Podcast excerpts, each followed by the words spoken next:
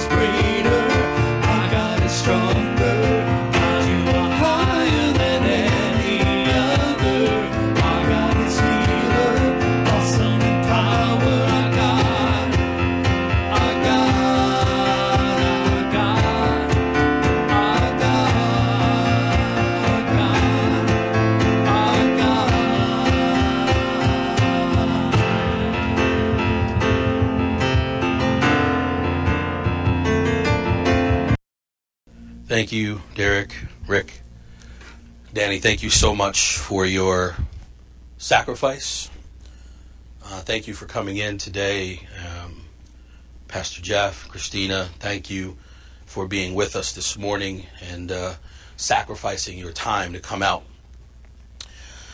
I want to thank all of you uh, who are watching this morning for joining us, continuing to support us despite the fact that we are not together in person, I thank you for your continued and ongoing support, your love, your tithes and offerings, which continue to come in. Thank you so much for that. We are eternally grateful. You know, uh, you know, it, it's taken, and I, I say this with a with a light heart. Um, it has taken us uh, a global pandemic to finally get up to speed on this technology Hopefully, we will be soon live streaming. This is going to be a recording that you guys are seeing. But it's all good. Uh, it's better that we've joined the party late than never have joined the party at all.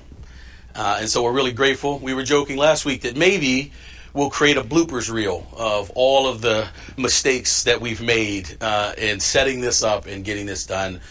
So we just thank you guys for your patience as we kind of figure this technology out and uh, try to bring you uh, home the uh, the best quality audio and video that we possibly can. So thank you so much. I'm really excited um, to be with you guys again.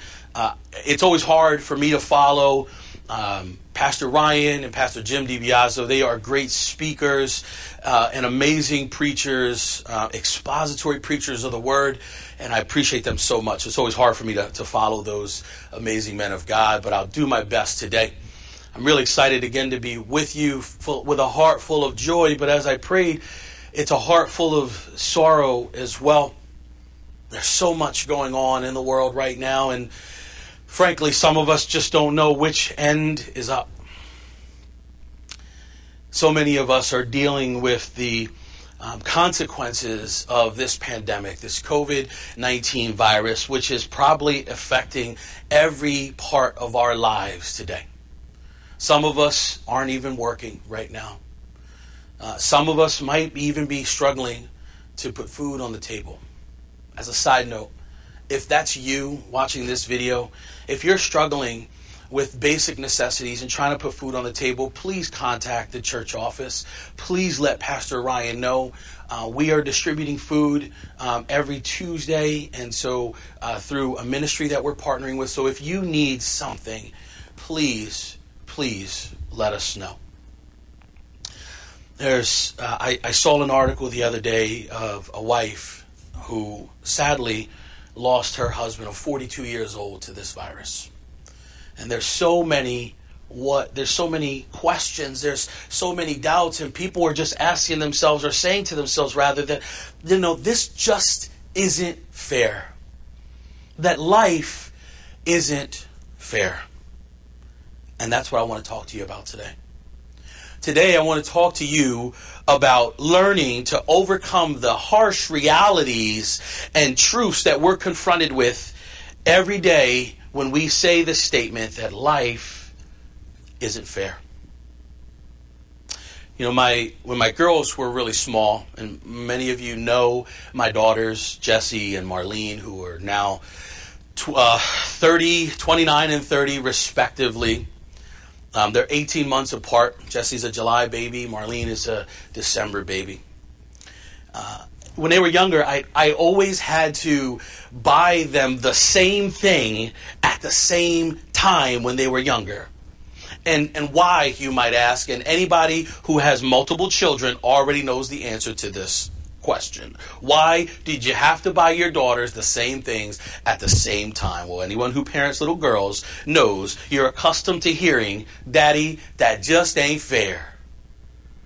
Why did she or he get that and I didn't? It's just not fair. If I had a dollar for every time I heard life or daddy, that's not fair, if I had a dollar for every time I heard that statement, I would probably be a very rich man. And any parent in the room understands that, and you too probably would be rich as well. It's probably a, huh, me too kind of moment. But you know, in this everyone's a winner, everybody gets a trophy kind of world, it really doesn't help. with this at all. So, you know, my typical response, and maybe I'm a bit insensitive, maybe it's just the old salty Marine in me, but my response typically to this is you better get over it because life isn't fair. You, you better learn to get used to it because that's life.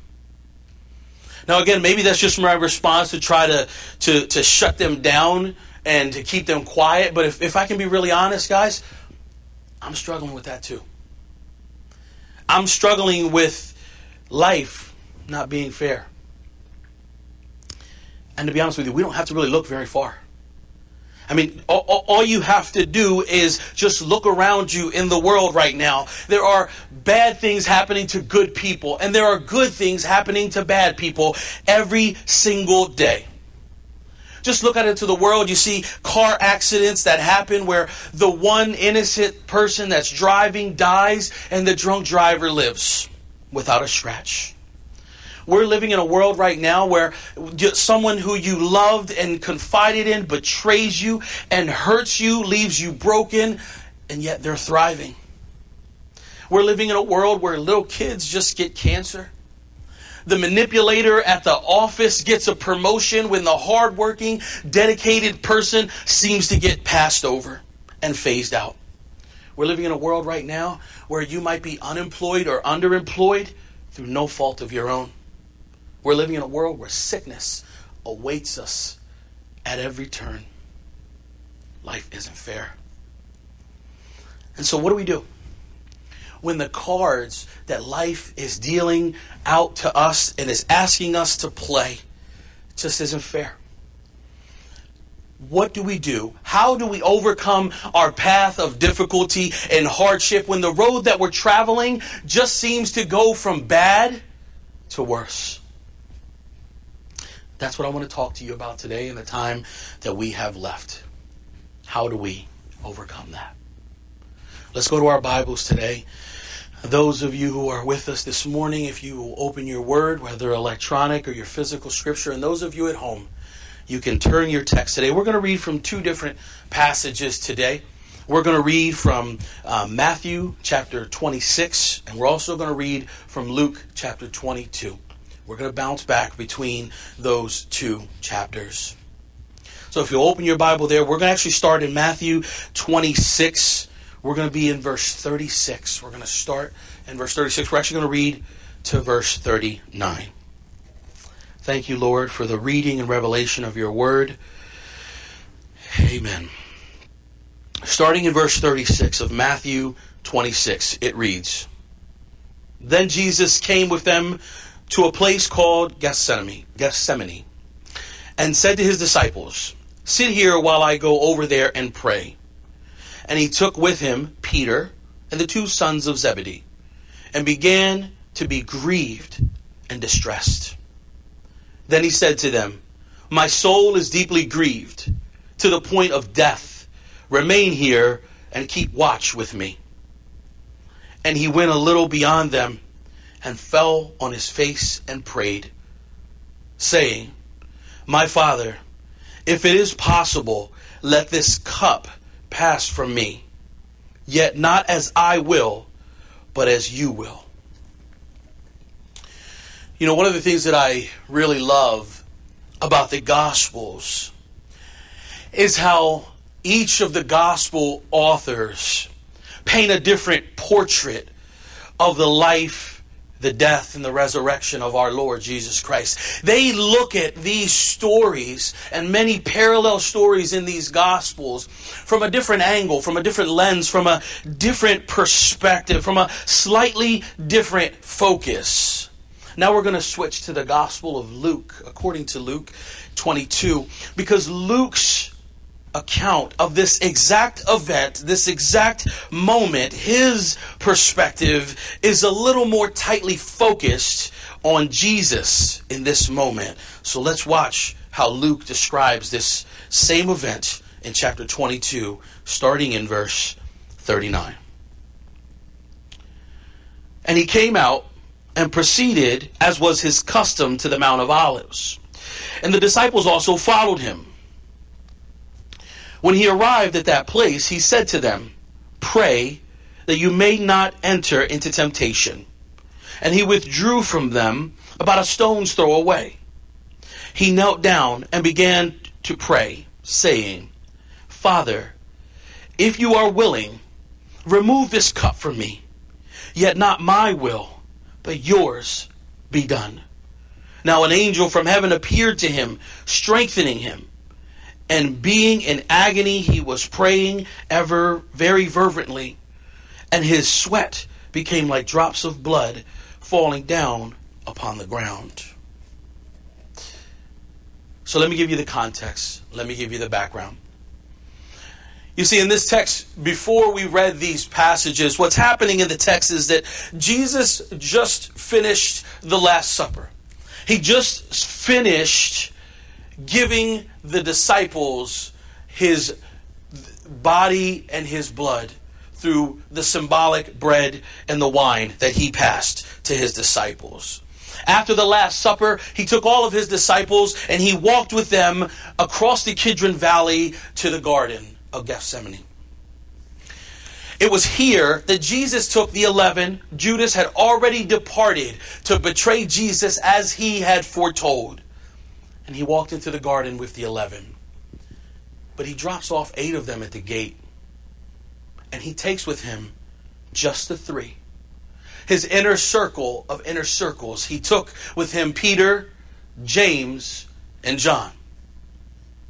The three who were closest to Jesus went into the garden with him. The scripture tells us that Jesus was overwhelmed with sorrow and he asked his closest disciples, he says, Pray and keep watch. I'm going to go on a little further alone to pray with my Father. And Jesus' prayer, if we look at the summation of all the Gospels, Jesus' prayer goes a little something like this. He says, Father, if you're willing, take this cup from me. Can't we do this another way? Can we just, Father, can we just change the plan? And if we can be really honest, we've all been there.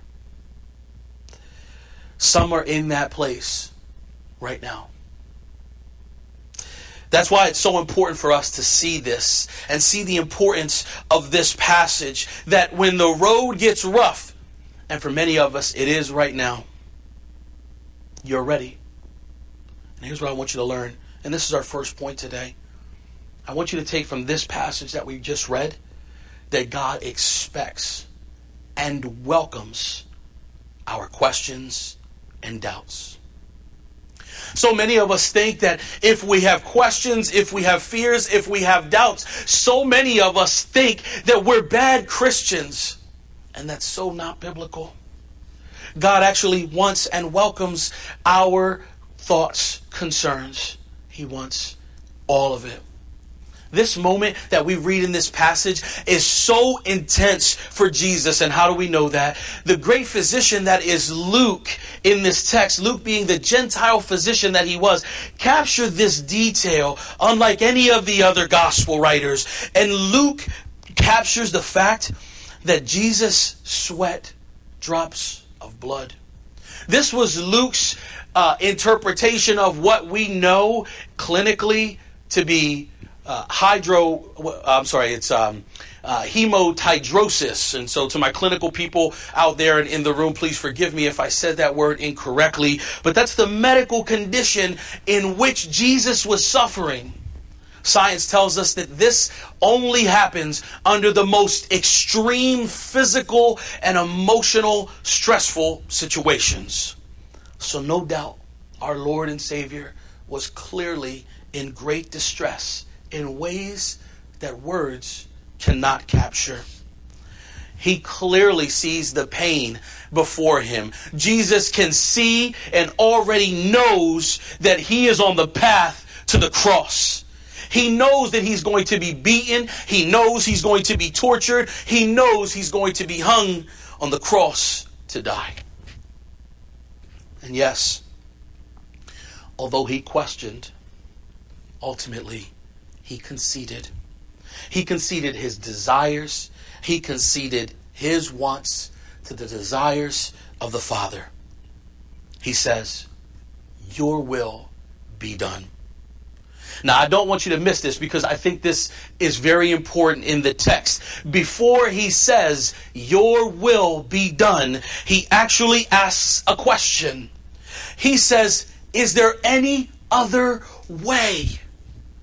Is there another way around this? Is there another way out of this, God? Is there another cup that I can drink from here to accomplish your task?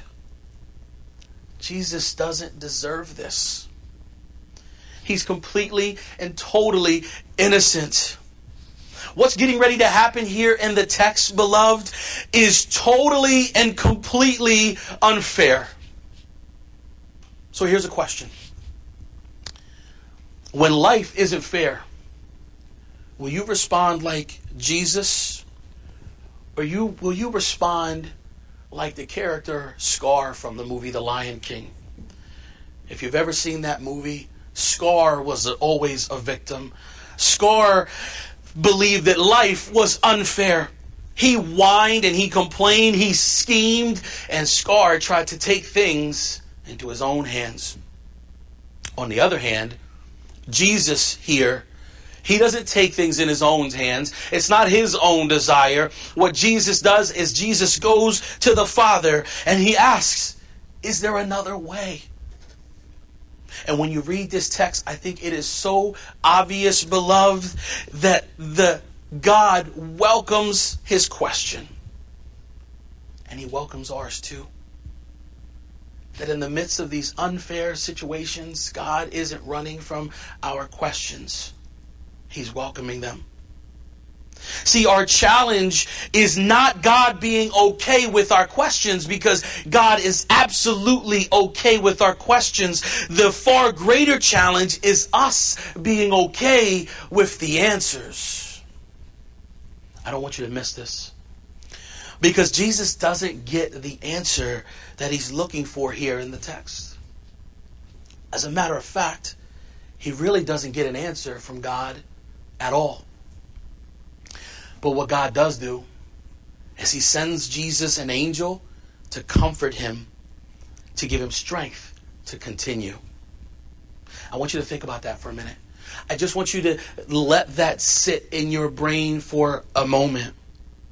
See, when we get no answer from God or we get a no answer from God, where does that leave us? Where does that place our hearts? If we're really transparent, it's going to leave us feeling like God just isn't there. It's going to leave us feeling like God has abandoned us, like He really doesn't care. Have you ever in your life, or maybe right now, concluded that God isn't there? And based on His response or His lack of response to your prayers, that He just doesn't care? Isn't it easy to go there? Isn't it easy to feel that, to be in that place? See, here's the thing, guys.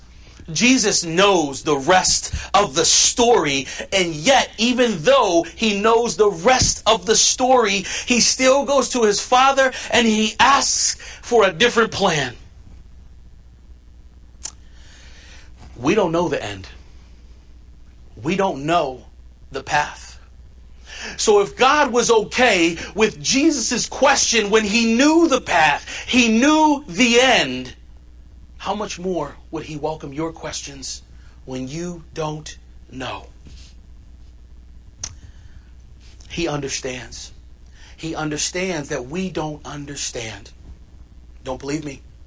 Just go to go to the Old Testament and read what God says to Isaiah in Isaiah 55 when God tells Isaiah that my ways are not your ways.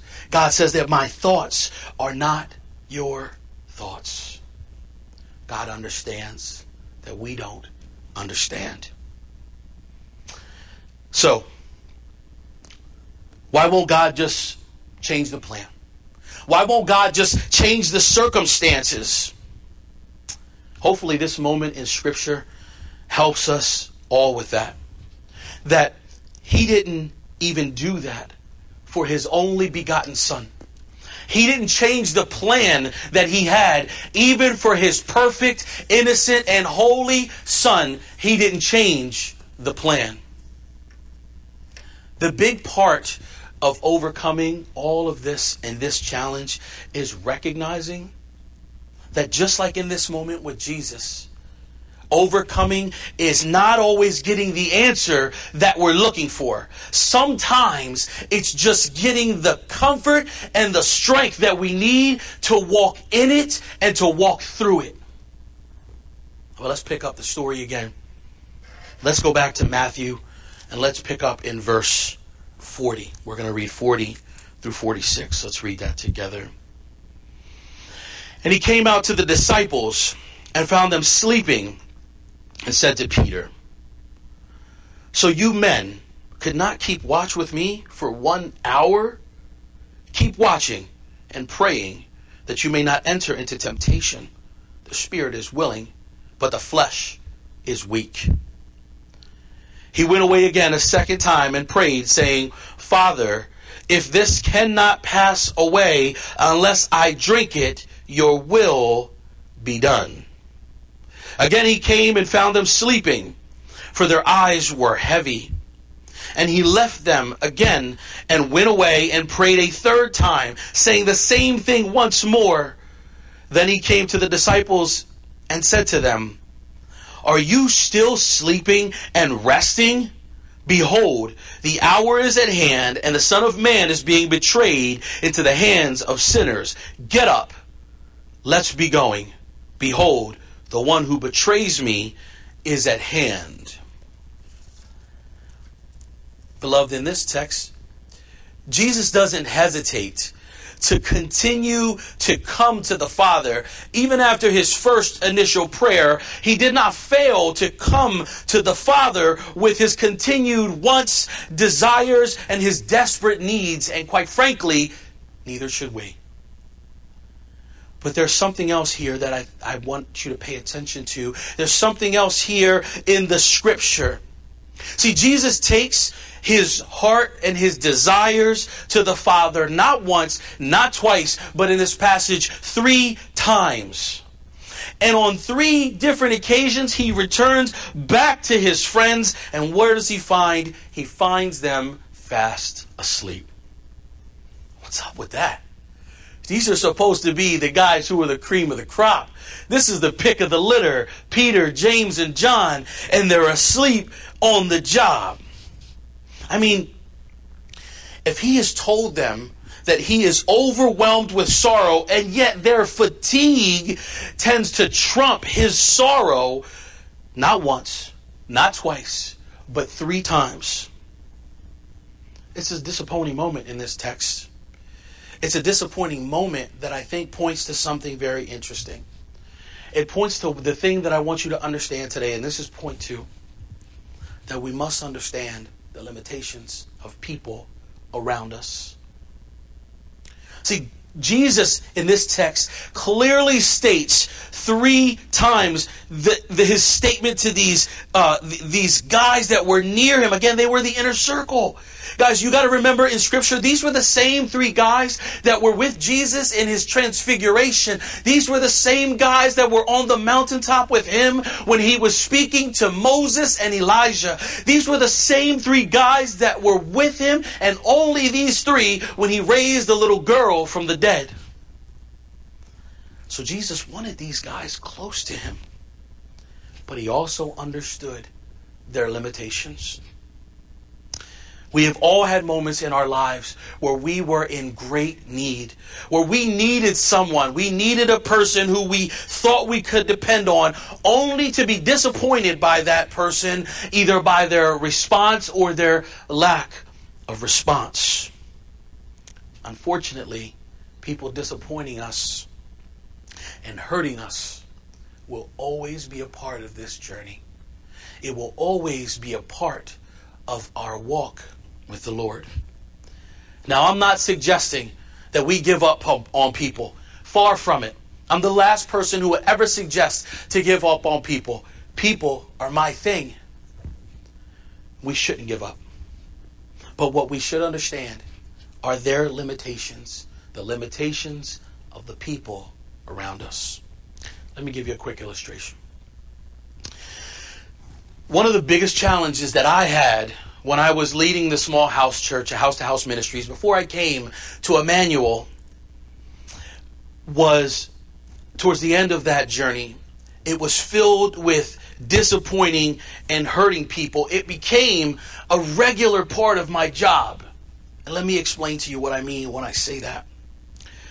At its peak during that point in my ministerial career, I was teaching three Bible studies a week, leading a worship service, and conducting a Sunday uh, uh, uh, prayer and worship service. We were doing that every single week. Not to include the emergency calls, discipleship individual calls, you name it, the counseling calls. I, I just didn't have time. And if I could confess, I'm not, or I wasn't at least very good at saying no. And so it got to the point where I began to sacrifice my family at the altar of ministry. And I knew that that wasn't God's order. I had to step back and begin to say no. I had to step back and know my limitations, and I needed people to understand my limitations as well. I could not sustain that for very long and still work a full time job and be present and be engaged with my wife and my children. I just couldn't. I needed people to understand my limitations. Some people got it, many didn't. And I give you that illustration today because I too want you to recognize the limitations of those people around you as Jesus recognized the limitations of his disciples. Understanding the limitation of people will help us to avoid sliding them into places and spaces that only God can really fill. And Jesus knew that. Jesus understood that idea. He understood the limitations of his disciples. No one can ever do what God can do. No one can ever fill what God can fill. No one can ever bring what God can bring. And Jesus recognized the limitation of these three men, the inner circle of inner circles, at their very best. They could only take Jesus so far.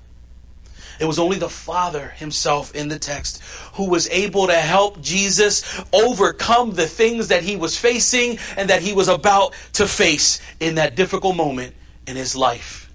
It wasn't his friends, his closest friends. It wasn't anyone. And that's the lesson for you that in these difficult moments of hardship, of loss, of lack, of all of those things, it is only God Almighty Himself who can help take you through that place, not your friends or family, for they too, like the disciples, have limitations. And it's true. All of our lives and stories too are filled with this example. And if we really want to overcome it, it's important that we recognize the limitations of those around us. Let's go back to the text. Let's go to Luke again. Let's go back to Luke 22. We're going to read 47 through 51. Again, Luke 22, 47 through 51. And it reads While he was still speaking, behold, a crowd came. The one called Judas, one of the twelve, was preceding them and he approached Jesus to kiss him. But Jesus said to him, Judas, are you betraying the Son of Man with a kiss? When those who were around him saw what was going to happen, they said, Lord, shall we strike with the sword? And one of them struck the slave of the high priest and cut off his right ear. But Jesus answered and said, Stop! No more of this and he touched his ear and healed him. Let's finish where we started. Let's go back to Matthew 26. We'll read in verse 52 in Matthew 26. Again, starting in verse 52, it reads Then Jesus said to him, to Peter, Put your sword back in its place. For all those who take up the sword shall perish by the sword. Or do you think I can't appeal to my Father? and he will at once put at my disposal more than 12 legions of angels. Beloved, that's 72,000 angels. How then will the scriptures be fulfilled, which say that it must happen? At this time, Jesus said to the crowd, Have you come out with swords and clubs to arrest me as you would against a robber? Every day I used to sit in the temple teaching, and you did not seize me. But all this has taken place to fulfill the scriptures of the prophets. Now, watch this. And then all the disciples left him and fled. In this text, Jesus looks up and he puts the ear back on the one who's there to arrest him. The one who was against Jesus. Jesus looked up, he placed his hand over his right ear, and he healed the man who was there to arrest him. But the people closest to him, including the three who were the inner circle of the inner circle, they were all gone. They ran away. When things really got hot, they took off. Now, here Jesus stands with these men who are arresting him, with one of his 12 who has betrayed him. He's totally and completely alone and innocent. He's falsely accused, he's chained up, and he's being led away to be tried, to be convicted, to be tortured, to be beaten, and ultimately to be hung on the cross for something that he didn't deserve and for something that he did not do. And if we really want to talk about the ultimate life is not fair moments, that's it right here. See, the plan hasn't changed for Jesus. Despite his petitions, the plan hasn't changed.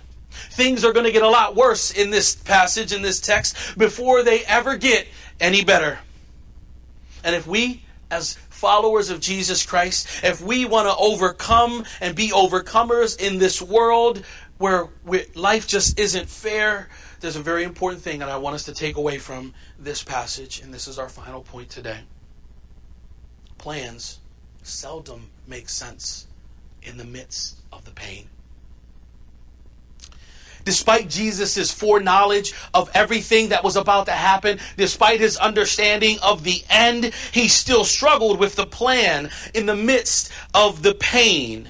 So, wouldn't it make sense for those of us who don't know the end for us to struggle too in the midst of the pain? I'll give you a quick illustration of what I mean.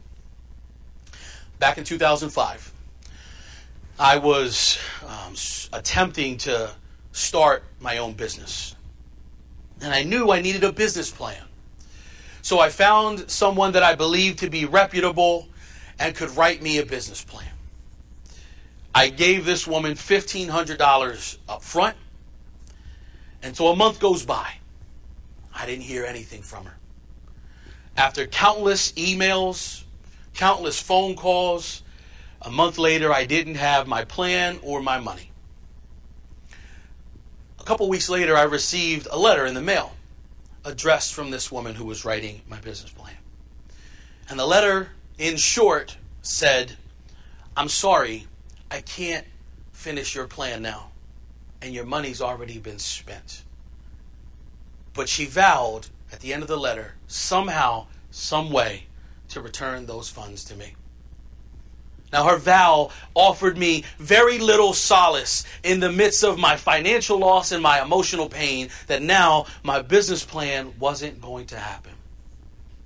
So let's fast forward a year. It's now 2006. Now, the 2006 2008 timeframe was a rough period for a lot of people. I happened to be unemployed at that point in 2006. I remember sitting at my dining room table, not knowing how I was going to pay the mortgage that month.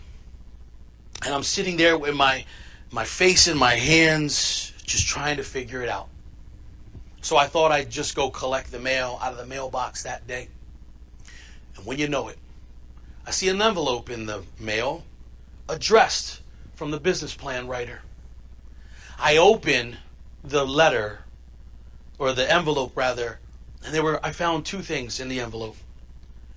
One was a check, the other was a Post-it note. And all it read was, I'm sorry this took so long. You want to take a guess how much my mortgage was at that time? It was $1,500. Why do I say that? Why do I share with you that story? Because, beloved, we don't understand the plan in the midst of the pain. I didn't understand in that moment why God, when I was working so hard, when I was being so diligent, why God would allow me to lose this money. I could not understand His plan in the midst of the pain. His plan made no sense to me. And for many of you today who are struggling, you're hurting, maybe you're sick, you're unemployed, you name it, you fill in the blank. Maybe His plan just isn't making sense right now and it seldom does, if we can be honest. See, my own experience has taught me that the plan doesn't make sense in the midst of the pain. But what I realized is when God's plan doesn't seem clear in the windshield of life, it's always crystal clear in the rearview mirror. It's always crystal clear in the rearview mirror. The problem and the challenge that faces us in our journey today is that conf- the, the journey from confusion to clarity requires trust.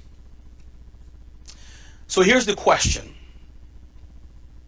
Is the bigger problem in our life that the issues that we face really is it that life isn't fair? Or is it that we really don't trust God to see us through it. Now, I know that's a difficult question to challenge ourselves with, but is it really that life is unfair? Or is it more that you don't really trust God to get you through it? That maybe you just think that this problem is too big for Him. Maybe you feel like He just won't work it out the way you want Him to work it out. So let's finish with this today let's finish with this text. I want to turn or ask you to turn really quickly with me to the fourth chapter of Philippians. Pastor Ryan did a, a, an amazing four part series uh, during uh, his last preaching rotation on the book of Philippians. And, and I just want to take from a, a couple of verses here in Philippians chapter 4, verse 6 and 7. In this text, it reads this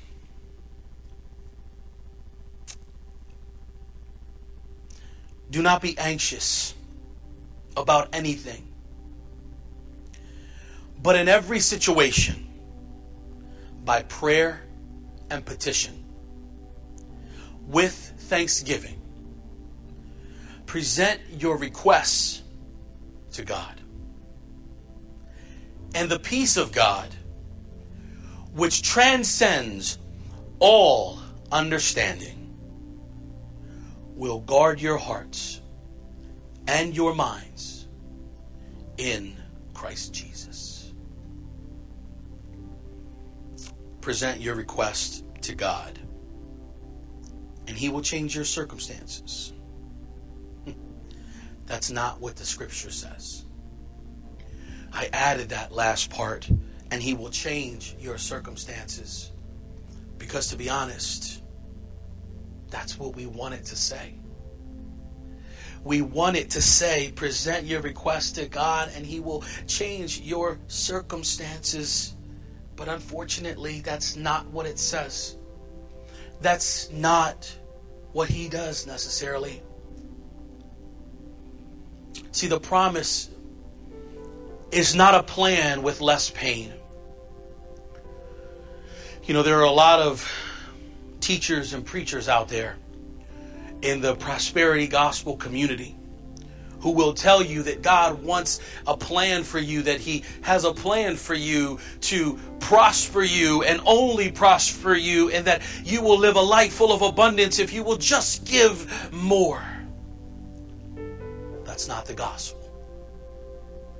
That's not what the Bible tells us. God doesn't promise us a journey, a plan with less pain. What He does promise us is peace in the midst of the pain. God didn't change the plan for Jesus. What He did was He sent angels to care for Him and to strengthen Him. God doesn't promise to change your circumstances. He doesn't promise to change the plan, but He does promise to strengthen you. He promises to give you peace.